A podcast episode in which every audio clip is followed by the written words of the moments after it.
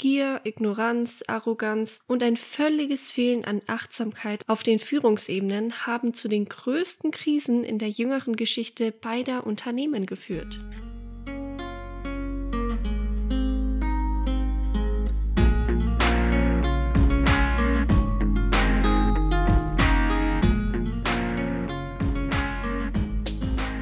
Hallo und herzlich willkommen bei Create Yourself, meinem Podcast, dem Podcast für alle, die ihr Leben selbst kreieren möchten. Ich bin Leonie Miel. Ich helfe dir, stressfrei und mit Spaß deine Lebensziele zu formulieren und mit der richtigen Planung umzusetzen. Wenn du möchtest, teile den Podcast sehr gerne in deiner Instagram Story. Das geht ganz leicht. Einfach auf Teilen klicken, markiere mich und du bekommst ein Shoutout in meiner Insta Story und in der nächsten Podcast Folge. Erstmal vielen Dank für eure Geduld.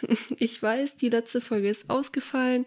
Das war einfach ziemlich viel die letzte Zeit mit der Uni, mit meiner Selbstständigkeit im Social Media Management, dann noch die ganze Webseite und so weiter. Ich will jetzt gar nicht groß irgendwie eine Ausrede finden. Das ist doof gelaufen. Ja, jetzt bin ich wieder zurück und zwar mit einem super spannenden Thema und zwar Conscious Business. Vielleicht kennst du es schon, vielleicht kennst du es noch nicht. Du wirst lernen, was Conscious Business ist, wieso es wichtig ist, ob du damit auch Geld verdienen kannst und wie du dein Business conscious führen kannst. Und als Bonus in der Community-Frage erfährst du, wie ich meine Kundenakquise angehe. Also lass uns direkt in die Folge starten. Und zwar möchte ich Conscious Business erstmal mit zwei Negativbeispielen erklären. Zwei Ikonen der deutschen Wirtschaft kommen im Augenblick nicht aus den Schlagzeilen heraus. Volkswagen hat Millionen seiner Kunden, Tausende seiner Mitarbeiter und weitere Millionen von Mitmenschen in der Dieselaffäre betrogen. In den USA sieht man durch die erhöhten Abgase die öffentliche Gesundheit bedroht.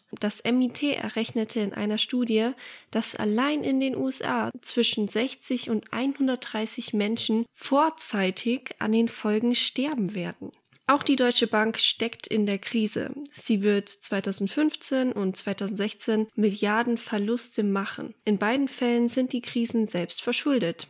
Gier, Ignoranz, Arroganz und ein völliges Fehlen an Achtsamkeit auf den Führungsebenen haben zu den größten Krisen in der jüngeren Geschichte beider Unternehmen geführt dass die Top-Manager, die für die Krisen verantwortlich sind, nun größtenteils nicht mehr in ihren Positionen zu finden sind und teilweise regelmäßige Termine vor Gericht haben, zeigt, dass nicht zuletzt im Sinne eines nachhaltigen Unternehmenserfolgs ein völlig anderes wirtschaftliches Handeln und Bewusstsein erforderlich ist. Es ist schon erstaunlich, wie wenig manche Unternehmen aus der Finanzkrise 2008 gelernt haben. Einem Conscious Business wären diese Fehler, die zu den beschriebenen Krisen geführt haben, nicht passiert. Die Prinzipien dahinter gewannen in jüngerer Zeit eine vergleichsweise hohe Bekanntheit, mindestens in den USA auch aufgrund der Veröffentlichungen von John McKay und Raj Sisodias zu diesem Thema. Ich hoffe, ich habe das richtig ausgesprochen.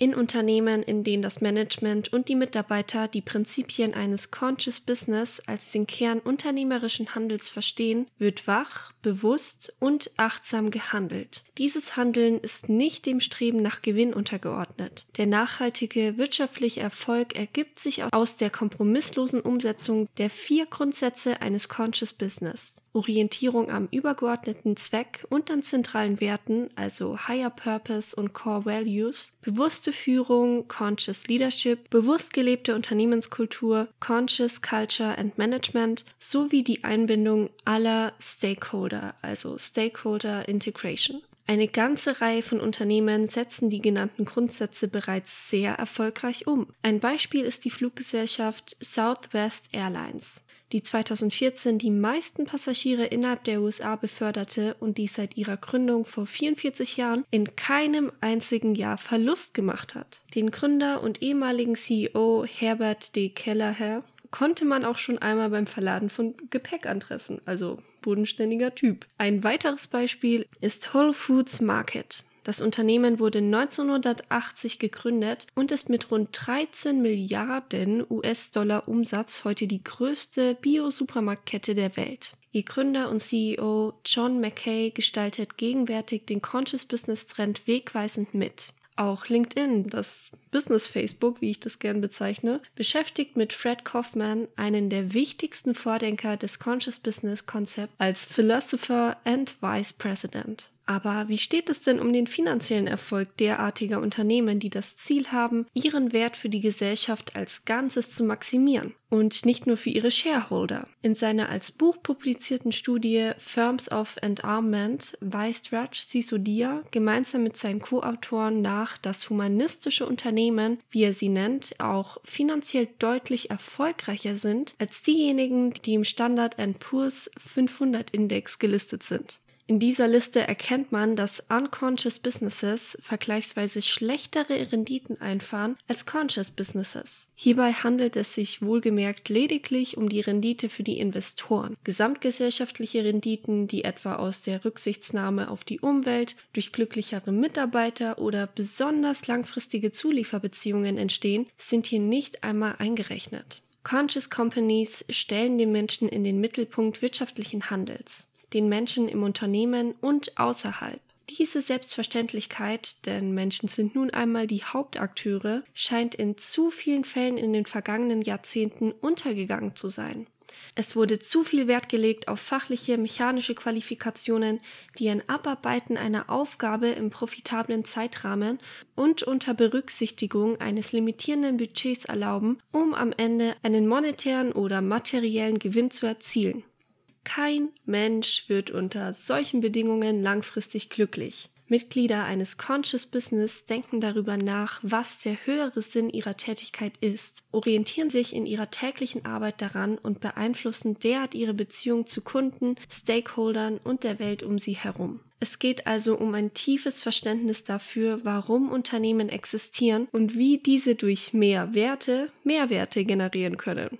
Haha. Für einige Unternehmen bedeutet dies einen außerordentlichen und dringenden Kulturwandel. Wie kannst du diese ganzen Qualitäten für dein Business, egal wie groß oder klein es ist, anwenden und umsetzen. Du bist jetzt wahrscheinlich ganz begeistert und möchtest dein Business auch conscious angehen. Dann versuche nach den folgenden Grundsätzen zu handeln. Erstens, entwickle eine Idee, die dir und anderen und dem großen Ganzen dient. Zweitens, die eigenen Potenziale leben und dadurch Neues zu kreieren, anstatt sich anzupassen und Altes immer wieder zu wiederholen. Also mache Dinge anders, sei innovativ, häng dich nicht an alten Werten und Abläufen auf. Drittens, erschaffe Wert, der dich, andere, die Gesellschaft und die Erde unterstützt. Viertens, achtsam und kreativ denken, fühlen und handeln. Conscious Business ist für jedes Unternehmen individuell. Wie du dein Business conscious machst, ist für jedes Unternehmen komplett individuell und es gibt da keine ganz klaren Richtlinien. Natürlich gibt es so Sachen wie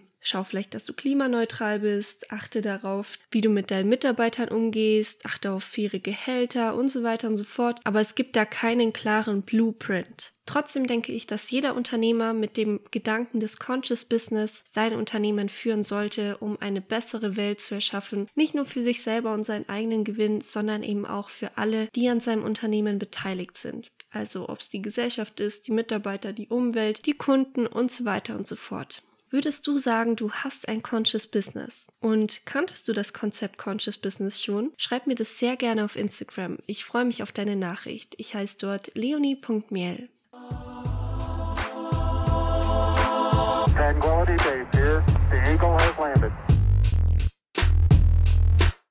Und damit kommen wir schon zur Community-Frage. Die ist diese Woche von Boros Galonia. Ich hoffe, ihr habt das richtig ausgesprochen. Er fragt, wie gewinnst du Neukunden?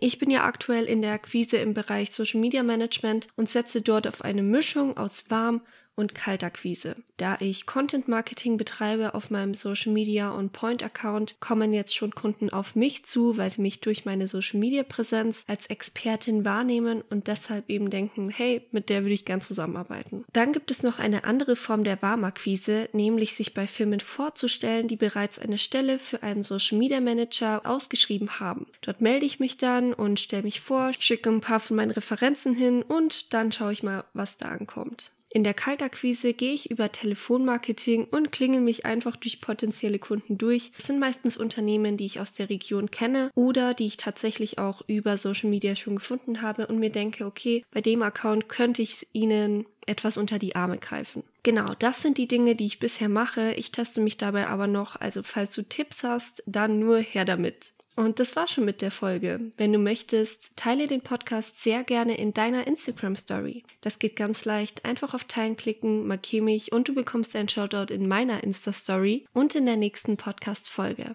Letzte Woche haben das gemacht. Ed, ich bin Onkel sein Onkel at Schlögelmelli, at Lara Angela und at Stefan Saturi Official. Vielen, vielen Dank für euren Support. Ich habe alle Namen nochmal in der Folgenbeschreibung genannt. Und das war schon mit dieser Folge. Vielen Dank fürs Zuhören. Abonniere den Podcast sehr gerne, um keine Folge mehr zu verpassen. Bis zum nächsten Mal und vergiss nicht, du hast jeden Tag die Chance, dein Leben so zu kreieren, wie du es möchtest.